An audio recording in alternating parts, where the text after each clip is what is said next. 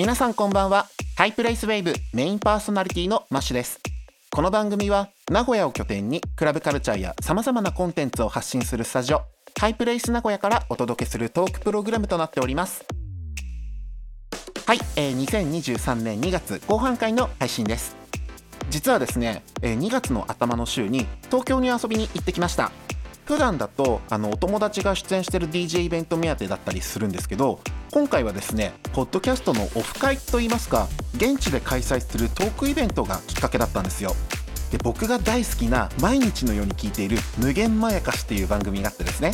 で実際にその方たち2人がおしゃべりしているのを間近で見ることができてしかもネットに載せられないギリギリのトークをね現地で聞けるっていやーしびれました。いやこうして収容制限や声出しもね徐々に緩和されつつあるのでいよいよみんなでイベントを楽しめる季節が来てるんじゃないかなと思っております。さて今回のゲストは可愛いポップな曲を作るシンガーソングライター中村酸素さんです。ネットの同人音楽から生まれてクラブミュージックを中心に数多くのファンを魅了する中村酸素さんの音作りやソングライティングについて深掘りしていきたいと思っております。ぜひ最後までお聴きください。それではハイナミシャープ49スタートです。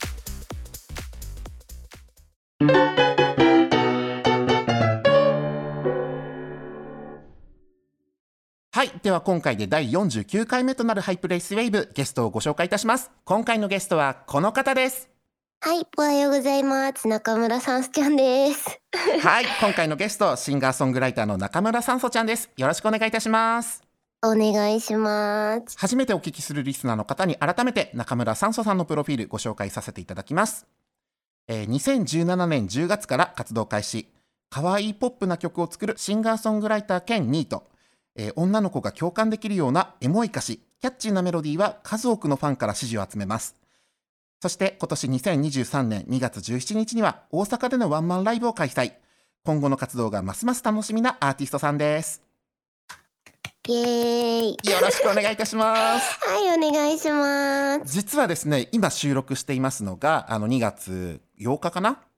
そうですね。で、えっと、ちょうどその先週末は名古屋であのハイプレイバスっていうねあのパーティーがありまして、うんそうですうんね。そのパーティーに中村酸素さんもねあのご出演されてはい、はい僕も遊びに行きましたとっても楽しかったです 楽しかったです。ねなんかいっぱい、みんな、お客さんもいっぱいいたし、うんうん演者さんもいっぱいいたし、そう本当に楽しいイベントでした。ねああやしてなんかみんなで集まってわーって盛り上がれるのが本当にコロナ前ぐらいのあの勢いを感じててそうですね。うん、なんかこれからもっとねこう収容制限とか声出しとかもね解禁されてまた徐々にこう、うんね楽しいのができるんじゃないかなっていう機運がありました。うんそうですよね。前まで本当になんか無音の中でそうそう。ライブしなきゃいけないみたいな感じがあったから、ね、無観客の時代とかなんか今思うとねああそんなのあったなって感じしますね。ありますね、うん。懐かしい。もう懐かしく感じてしまう。そうそう。それでうん。ちょっと今回の収録をきっかけにあの酸素さんとすっごい仲良くなりたいなと思って。ぜひぜひ。酸素ちゃんとお呼びしてよろしいですか？あお願いします。ありがとうございます。えそんな中村酸素ちゃんをお迎えして音楽活動のこととかこの2日後にはですね大阪でのワンマンライブを控えております。その意気込みなんかをお伺いしたいと思いますのでよろしくお願いいたします。お願いします。はい。イエーイ。まずはですね中村酸素ちゃんにこの5つの質問をしたいなと思います。ちょっとはい。さびだれにクエスチョン投げますので答えていただけますでしょうか？はい。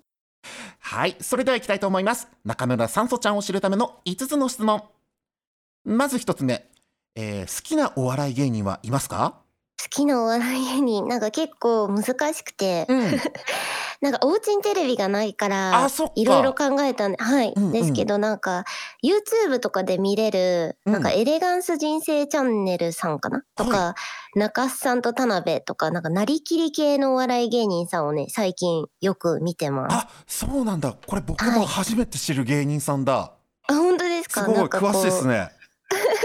あ、もしくは YouTube 中心に活動してる方なのかな？そうなのかな？なんかえっ、とライブとかもされてるんですけど、うん基本的にはなんか YouTube ばっかり見て。いるので、うんすごい面白いでえ、すこの方ってコントとかですか、それとも漫才なのかな？コントですねどっちかっていうとトなんだ。へうん、え。なんかなりきりみたいな、うんうんそのこういう人っているよね的なああるあるみたいな。そうですそうですそうですわあめっちゃ気になってきた。ちょっと早速チェックしてみます。ありがとうございます。はいでは続いて2つ目の質問です。中村さんそちゃん、ついついウーバーイーツで頼んでしまうチェーン店のご飯はありますか？ウーバーイーツはもう頼むもの決まっててあ、そうなんだ。え、何頼んでるの？うマクドココイチすき家の三択強い強い強い。もうあの届くのが早いからっていうのはいでですよね。はい、うん。最近始まったあのマクドナルドのあのあ期間限定のやつ知ってる？あ知ってますあの可愛いやつですよねそうそうアジアバーガーのやつ。うんあれまだ食べてなあい本当です。僕すっごいそれにハマってて。えうんそうあのねスイートチリソースのエビシュリンプすっごい美味しくって。あうんうんあれおすすめです。一番美味しそうだと思ってた。楽しみ。はい。あのぜひあのウーバーで頼んでみてください。はい。ありがとうございます。はい。では3つ目の質問いきます。中村酸素さん、えー国外旅行に行くとしたら、どの国に行ってみたいですか？いやーこれも難しかった。なんかあんまり旅行が 得意じゃなくて。普段はずっとお家にいることが多いですもんね。そうですなんか、うんやっぱ旅行先とかだと、うんちょっとなんか緊張しちゃって寝れなかったりとか するからうん。でもまあ泳ぐの好きなのであなんか海が綺麗なところいいうんうなんみたいな。うん、なんか観光をガーって詰めたりするよりは、はいなんかまったりなんか日本とは違う景色みたいなところに、行ってみたいなみたいなのはありますかね。じゃあ本当にこうリゾート地っていうようなね。うーん、うん。いいなあなんか本当にこう休みとか何週間も取ってこうバカンスに行ってみたいですね。行ってみたい。ね。やっぱじゃああの北と南で言うとやっぱ南国系の方が好きですかね？そうですね、うん南国行ってみたいかも。あいいなあなんかこう想像するだけで止まんないですね。ねえ 行ってみたい。ありがとうございます。はい。では4つ目の質問いってみます。中村酸素ちゃん、えー自分の性格は短期集中型ですか？それともコツコツ継続派ですか？えーっと結構なんかどっちの面もあって。あなるほど。全体的にはコツコツ継続って感じなんですけど、うん。なんかまあ例えばこうワンマンとか、うん。えー M3 とかいろいろガーって詰めなきゃいけない時は、うん。夏休みの 宿題みたいな感じでうん。ガーって詰めて1日とかでやっちゃったりとうかんはするかもしれないです。なんか確かに。なんかさもうこの日だとかって締め切りが決められてると、うんもうその日までにやんなきゃっていうモードになっちゃいますよね。そうですねねうんうんじゃあですね今年の4月の M3 もちょっとね楽しみにしています。そうですねガーッと頑張ってやっていきたいと思います。はい。では最後の質問に行きます。はい中村酸素さんにとって名古屋はどんなイメージをお持ちでしょうか？名古屋はご飯が美味しい。ありがとうございます。そういくらでもいけちゃいますね。そうですそうですそうです、うんうんなんかあんまりもともと濃い味得意じゃなかったんですけど、はい。名古屋のなんかその味噌カツとかの濃濃さうん。はなんか全然しつこくないっていうか確かに。そうそれがなんかめちゃくちゃなんか不思議ででも美味しくて、うん。いくらでも食べれる これがまた白ご飯との相性がいいんですよね。そうですねねそうですね美味しい本当にいくらでもいけちゃいます。うん ぜひリスナーの皆さんも遊びに来てくださった際には名古屋飯チェックしてみてください。ぜひぜひぜひはい。ではですね、ここで中村酸素ちゃんの音楽的ルーツとか、そういった楽曲に関するお話をあれこれ深掘りしていきたいと思います。はい。もともと好きで聴いていた音楽や影響を受けたアーティストさんっていますか、えー、っとそうだな、好うん。きな音楽は、うん。まあ可愛かったりとか、まあ、かっこよかったりとか、なんか没入感がある曲が一番好きかもです。うん、もうこの音楽で夢中になれちゃうってことですね。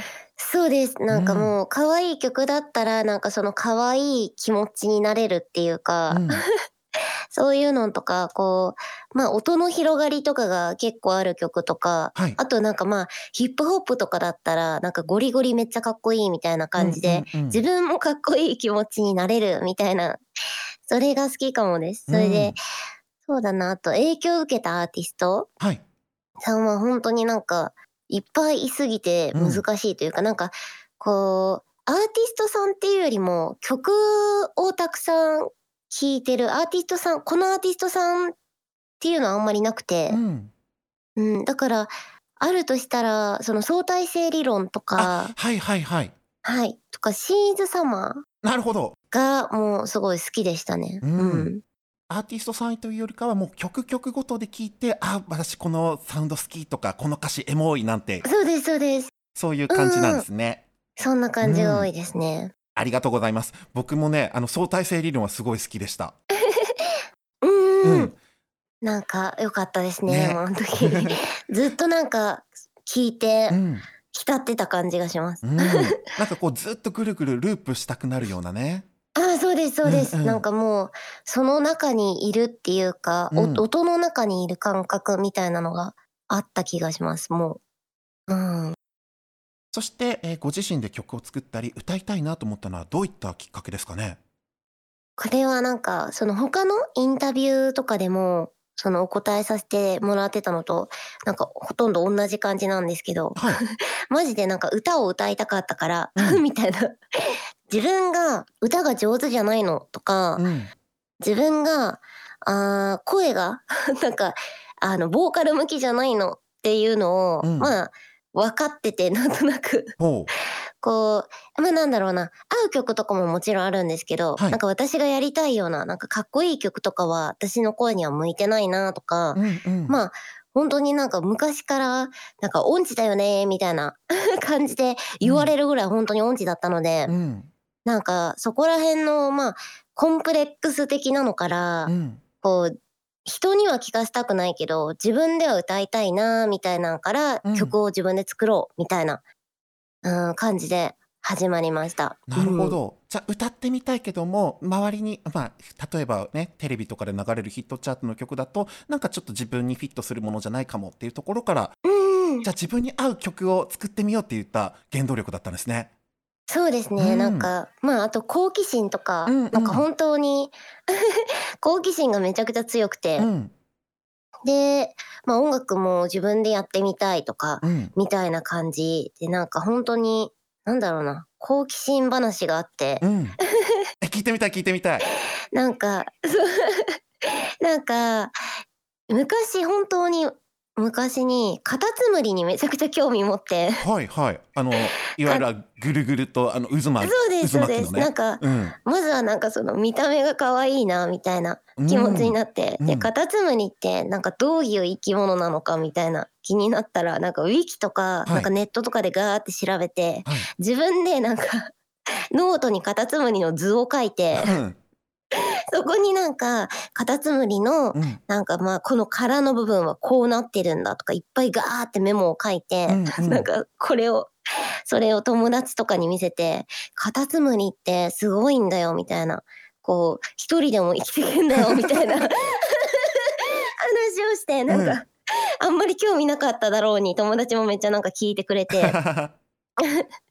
なんかそれをなんかこうずーっとガーッとやってたりしましたね。なんか今でもこう結構うん。気になったこととかはうんガーってすぐ調べちゃったりとか、なんかだからなんか豆知識みたいなのがうん結構あったりとか、なんか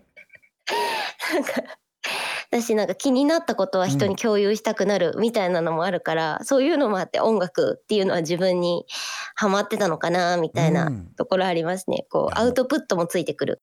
なるほど。うんうん。探求心がものすごいえぐいってことですもんね。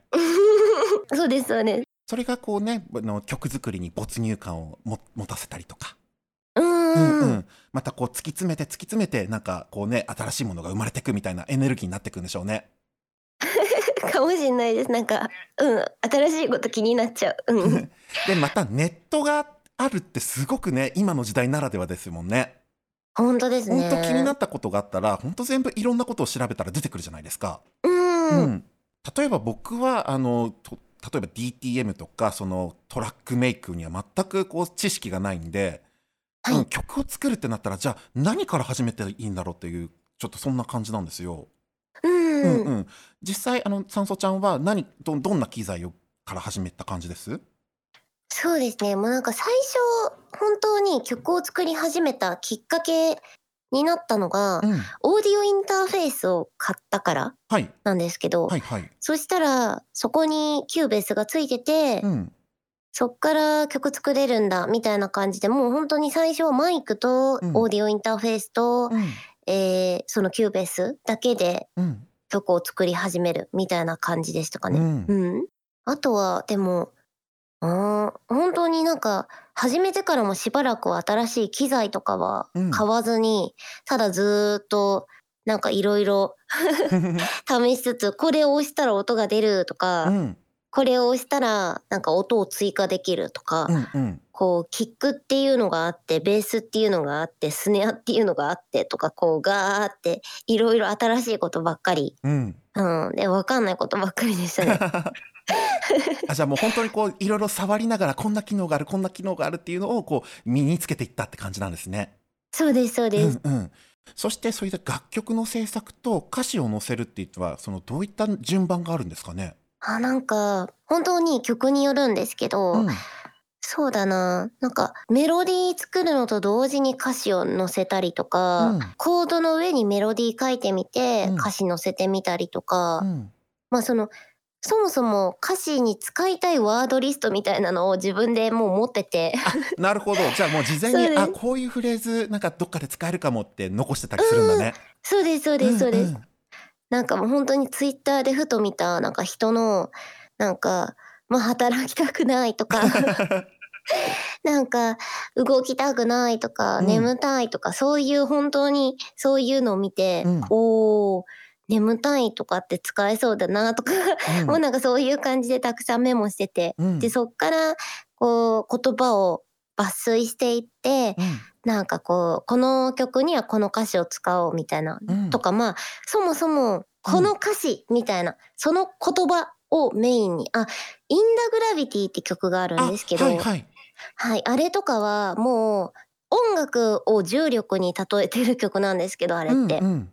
うん、引き寄せられる。私にとってのあのグラビティなんか重力があるもの引き寄せられるものは音楽だなっていうのでそっからこう作ってる曲なんですけど、そこをもうメインにガーって歌詞にしたい言葉とか、うん、メロディーとかコードとかガーって組み上げていってっていう感じだった気がします。なんかちょっと話ずれた。いやいやいや面白いです。ですかね？うん、いうん、や実際に酸素ちゃんからこういった楽曲のエピソードとかを聞けるとすっごい嬉しいです。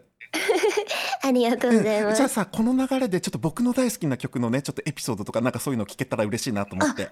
いぜひぜひぜひ。はい。僕あのライブで披露されてた「キープアウト」がすごい大好きで。ああ、うん。嬉しいです。はい。これはどういった思いとかなんかきっかけとかエピソードありますか、これは、うん なんだろうな。うーん。私の中で自分を一番大事にするっていうのが、うん。まあ、ポリシー的なうんうん。ものがあって、うん。それでなんかこう、嫌なことは排除するみたいな、うんうん。そういうマインドを大事にしたいし、うん。こう、みんなにも大事にしてほしいなって、うん。まあ思ってて、うん。なんだろう、自分を本当に一番大事にしてほしいなって、うん。みんなに対して思うんですよ、やっぱり。うんなんか人を傷つけないとか、うん。なんかそのためにまあ自分を自分でじ守る、うん。うん、そういう言葉をいろいろ考えてでなんかこの時ちょうどなんかまあ落ち込むことがあってうん。うんお友達関係なんですけど。ああなるほどなるほど。そうそれでなんかちょっとまあごちゃごちゃっとした感情があってはい。その時にこう友達と一緒にいたらやっぱり価値観とかずれたりとか、うん。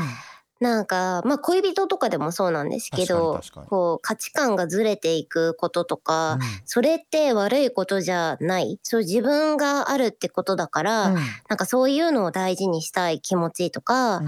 やっぱりこう友達とまあ喧嘩とかうん。離れたりとかするとあいぽっかり自分の中に空いちゃうものがあったりとかうんするのでそういうのをこう埋まらないって言葉で表現したりとかなるほど まあでも基本的にはこれはなんか私の中では恋愛の曲ではなくて なんかまあうん自分を守るっていうかために作った曲っていうのが大きいかもしれないです。自分らしくあるっていったメッセージが込められてるわけですね。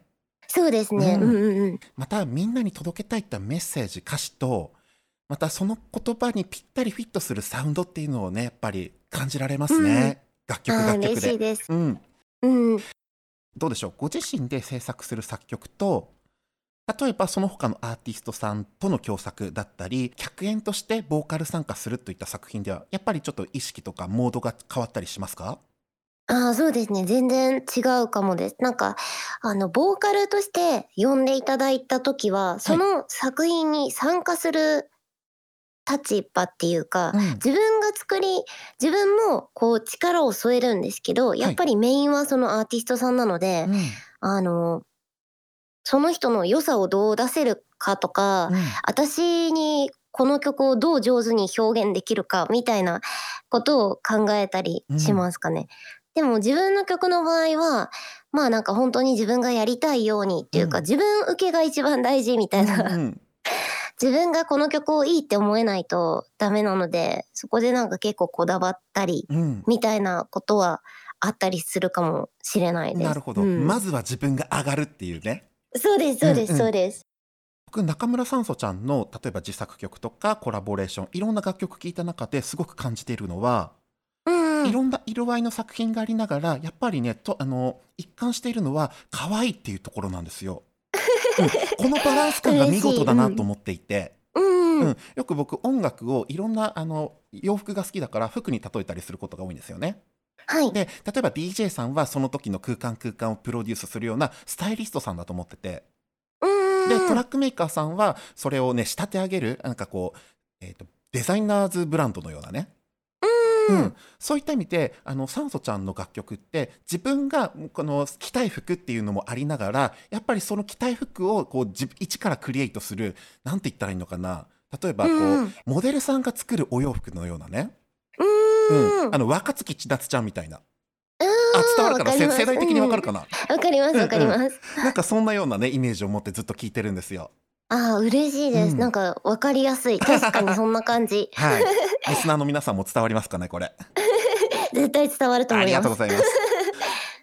でこの可愛いっていうこのあのキーワードなんですけれども、はい。うん、それこそ先ほどですねあの酸素ちゃんがお話ししてくれたいろんなインタビューあのウェブテキストのでのインタビューのところでね。うんそこでちょっと酸素ちゃんがお話ししてたのは男の子女の子問わず頑張ってる人は可愛いってあのお話しされてたんですよ。ああそうですね。そう、ん。その言葉にものすごく僕刺さりまして。あ確かになって。うん。うん。ううんん、でこれまたちょっと僕のねあのエピソードになって申し訳ないんですけども、いえいえ。いえうん。えっと、去年の4月に中村酸素ちゃんがあの、おうん。あの名古屋のオース X ホールっていうところでライブ出演されてたんですよ。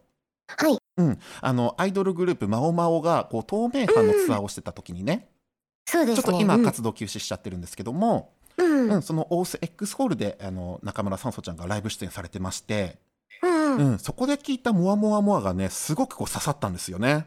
うんこうもっともっともっともっと知りたいっていうこのむき出しの感情、そうですね。でこの瞬間瞬間をぶつけるパフォーマンスがすよりリアルでうんすごい僕その時にねあこれってちょっとねしびれましたね。嬉しい、うん。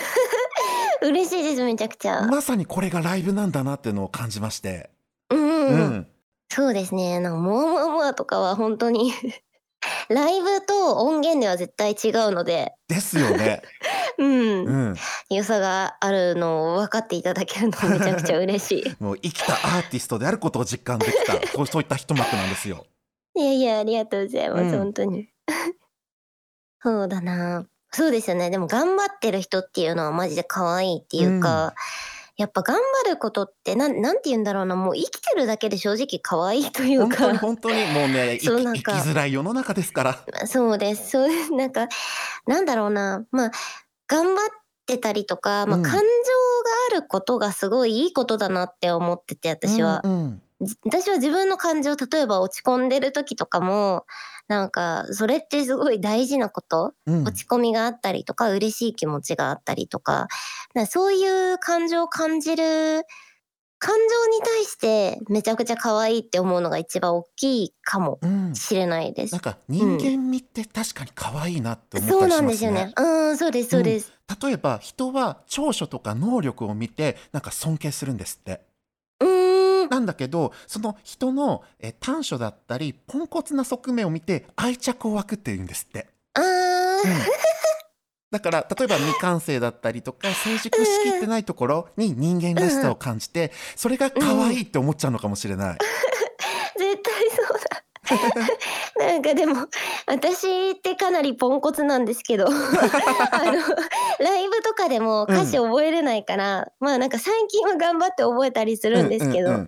なんかスマホ持ったまま歌うのが私のまあライブスタイルになってるんですけどもうんうん。最初からずっと。うんなんかそういうのを見てみんなそれで愛着持ってくれてるのかなっていうのも あるかもって今思ったらちょっと面白かった。僕としてはこのスマホをみ、ね、眺めながらのライブスタイル、僕新しくていいなと思ってるんで。僕好きですよそういうところも含め。そうなんかなんかファンの人に一回言われたのが、うん。もうスマホ持って出てきてる姿がびっくりしたみたいなこと言われて でもそれが面白くて、うん。そっからなんか気になったんだよねって言ってくれた方がいて一人、それでなんかあスマホ持っててよかったな。自分がちょっとポンコツでよかったなみたいな。いや本当にポンコツなんですね私、いやー。じゃあここでリスナーからですねお便りたくさん来ておりますので、ご紹介させていただきます。はい。はい、えーウェーブネーム刺身いっぱいさんからいただきました。マッシュさん、中村酸素さん、こんにちは。こんにちは最近酸素さんのファンになったものなのですが、見ていて正直疑問に思うことが一つあります。あ酸素さんが使う言葉のポワヨやポチカレはどこから来たの言葉なのでしょうか気になって挨拶もできません。かっこ笑。よろしければ教えてほしいです。とのことです。かわいい質問 嬉しいありがとうなんでしょうね。やっぱパピプペポの半濁音ってやっぱ可愛いって思っちゃいますね。そう そうだし、うんうんなんか最初はなんか挨拶っていうか返事の「うん」から始まったんですよあ私のそのはい。あ、なるほど。じゃあ、運をうん「うゆ」っていうようにしてうん。うん。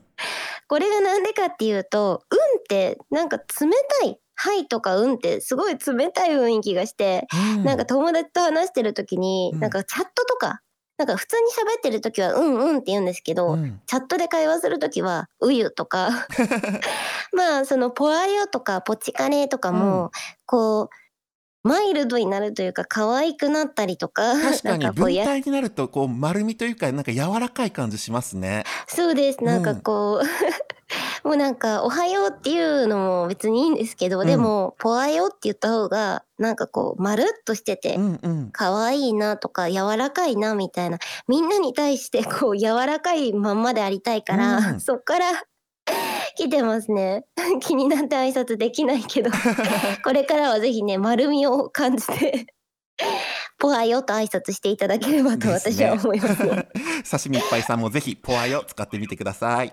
ぜひぜひはい、では続いてのお便りいってみます。はいウェーブネームメイソーさんからです。うんポワヨございます。おはようございます酸素さんいつも曲聴いてます。えー、ミャオとシュガーレス超好きです。うんうん質問なのですが、酸素値が今まで作ってきた中で難産だったなって楽曲があれば教えてほしいです。酸素値は楽曲作りの天才だから全部ちょちょいのちょいでしたか？っていうことです。そうだな、うん。なんか大体の曲は、まあ、うん。ちょちょいのちょいっていうか、ガッてできちゃう曲が多かったんですけど、うん。うん。うんうん、難産だったなって思うのは、うん。もうなんか定期的にやっぱり曲が作れない時期があったりしてああ、なるほど。まあなんだろうそんな長い期間とかじゃないんですけど1ヶ月とかうん。2ヶ月とかもうガーってダウトをどんだけにらめっこしてもなかなかできない時。うん。でそういった時の曲は、うん、おとなしく好きになってって曲とかはいはい。うーんあとはなんだろうなあー「アットナイト」はい。って曲とか、うーん。うーん、でもなんかそこら辺が一番、こう、スランプ抜けというかう、ん。なんか曲作り自体は、そんなに難産だったわけじゃないんですけど、どっちの曲も。うんうん。でも、なんかそれまでの期間とかがすごい長くて、うん、できないな、できないなっていろいろ試行錯誤した上でできた曲だったので、なんかこう、結構、私の中ではあ 重みがあるかも、あったかもしれない。出来上がるまでにすごい時間がかかった曲ほどやっぱ思い入れというか愛着がね強く湧いてきたりしますね。そうですね。やっぱり、こう、いろいろ悩んだよな、みたいな 気持ちをね、やっぱ思い出させてくれるうん。かもしんないです。うん。なんかそんなエピソードを聞きながら聞いてみるとまた聞こえ方が違ってくるのかもしれない。はい、ありがとうございます。ありがとう、メイソさん。じゃあ3つ目の、えー、とお便りいってみますね。はい。はい、ウェイブネーム、ひょろがりきもうたメガネさんからです。うわ、変わった名前ですね。おいつも来てくれますあ。らららら。そう、ありがとう。はい、酸素さん、ポワヨー。い、ぽはよ。突然ですが、週末に彼女とどこにデートに行くか悩んでいます。酸素さんならどこにデートに行きたいか教えてください。あとあ、週末までに彼女を作る方法も教えてください。え、おやおやおや？キョロガリキモオタクメガネさん。え、一週間のうちに彼女を作ってデートに行くっていう？面白いこと言う人。まあでもデートに行きたいっていうか、私、なんだ、水族館めちゃくちゃ好きなので、ああ、水族館。いいっすね、うんいいっすね。そう、デートに行くなら水族館。まあでも基本的には外に出たくないから。あららら。そう、でもまあ、行くならうん。水族館とか、なんか、ご飯かな。うん。何でもいい。美味しいご飯食べたい。何でも美味しいから。じゃあ名古屋だったら名古屋港水族館ってところがあって、あうんうん行きました行きましたあ行きましたか？うんうん。でそこでねまたレストランもあるし、でまたちょっとね、うんこう繁華街に戻って名古屋飯をたくさんね堪能もできるんで。うん、いいですね。キョロガリキモオタクメガネさんそういった名古屋デートはいかがですか？ちょっとぜひ、ぜひぜひ。うん、サンソちゃんもおすすめだそうです。うん。はい、はい、ありがとうございます。ありがとう。では最後のお便りいってみます。はい。ウェイブネーム中村酸素の椅子さんからです。いつも中村酸素さんの歌に支えられて生きています。質問です。酸素さんが普段幸せだなと感じるのはどんな時ですか？私は酸素さんの曲を聴きながら過ごす休日が一番幸せです。これからも応援しています。はあ、ありがとう。かわいい。いや、嬉しいですね。中村酸素さんの曲を聴いてる時が幸せ。だって。いいね、かわいい。私の椅子、椅子ちゃん。かわいい。そうだな、幸せだなって思うのは、うんもうなんか、本当になんだろうな、幸せのハードルが結構低いので、うん。もうなんか何でも割と幸せだなって、例えばだけど、うん今こうやって、マッシュさんとこうお話しさせてもらってんのも嬉しいな、幸せだなって思うしい、や、僕も嬉しいですよ。幸せです。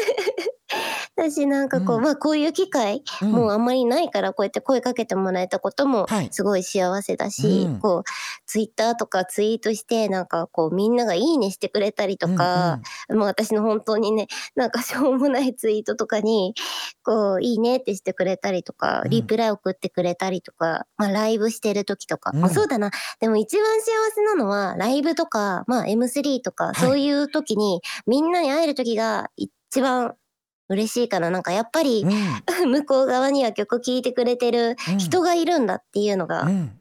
こう一番感じ取れるから一番幸せだなって思 いやー嬉しいです。う。うん。うん。じゃあこの流れで2日後に控えている大阪ワンマンのお話をお伺いしてみたいと思います。おーはいではですね、えっ、と2月17日金曜日大阪ミューズにて行われる大阪ワンマン、えー中村酸素とどこまでもなんですけれども、うん。うん、昨年はですね東京のクラブエイジアでのワンマンライブがありまして、はい。うん、そして今年ご自身出身の関西でのワンマンということなんですよね。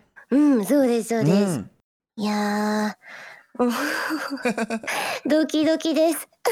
緊張してやばいんですけど、うんうんそうだな、でも、本当に、まあなんかいろいろと準備をして、良いものになるようにっていう、なんかやるしかないというか、うんうん。やっぱなんか何があるかは、その場になってみないとわかんないから、まあ確かに。うん、今の気持ちとしては、うんうん。もう、あとは、頑張るだけみたいな、うん、感じですね。まあ、ちょっとネネタバレになるかもしれないんだけど言える範囲で構わないんだ、あのこのライブの推しポイントとかあったらちょっとお聞かせいただけますか？ああ、そうですね。うん。今回の そうライブの推しポイントは、うん。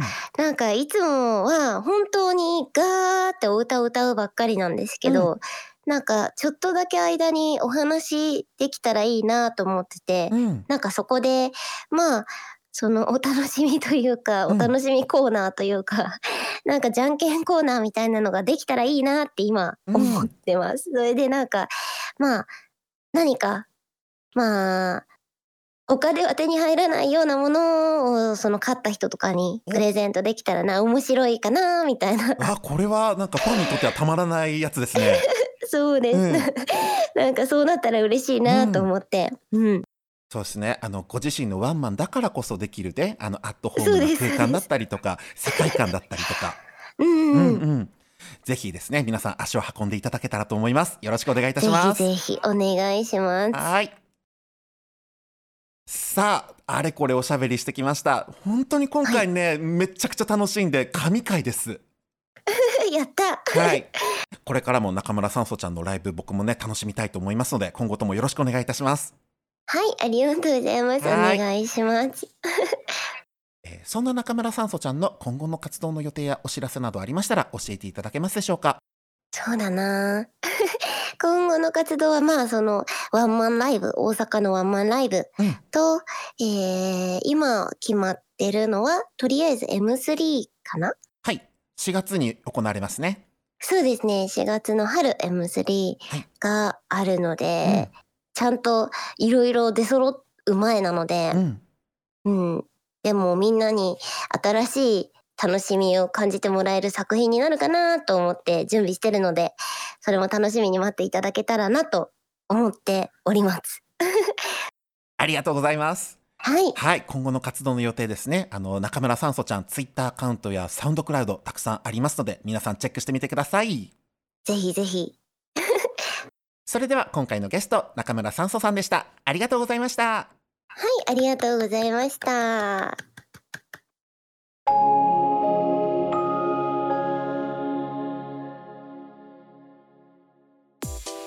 ハイプレイスベイブエンディングのお時間です中村酸素さんと語る可愛い論についてですね個人的にもっと時間をかけて突き詰めてみたいなというトピックスでしたね僕がポッドキャストとかクラブの活動していく上でこう感情商品に偏りすぎないっていうかそしてご一緒するアーティストさんもそういったこうファストコンテンツで終わらせたくないなっていうそういった関係づくりをちょっと意識してるんですよ。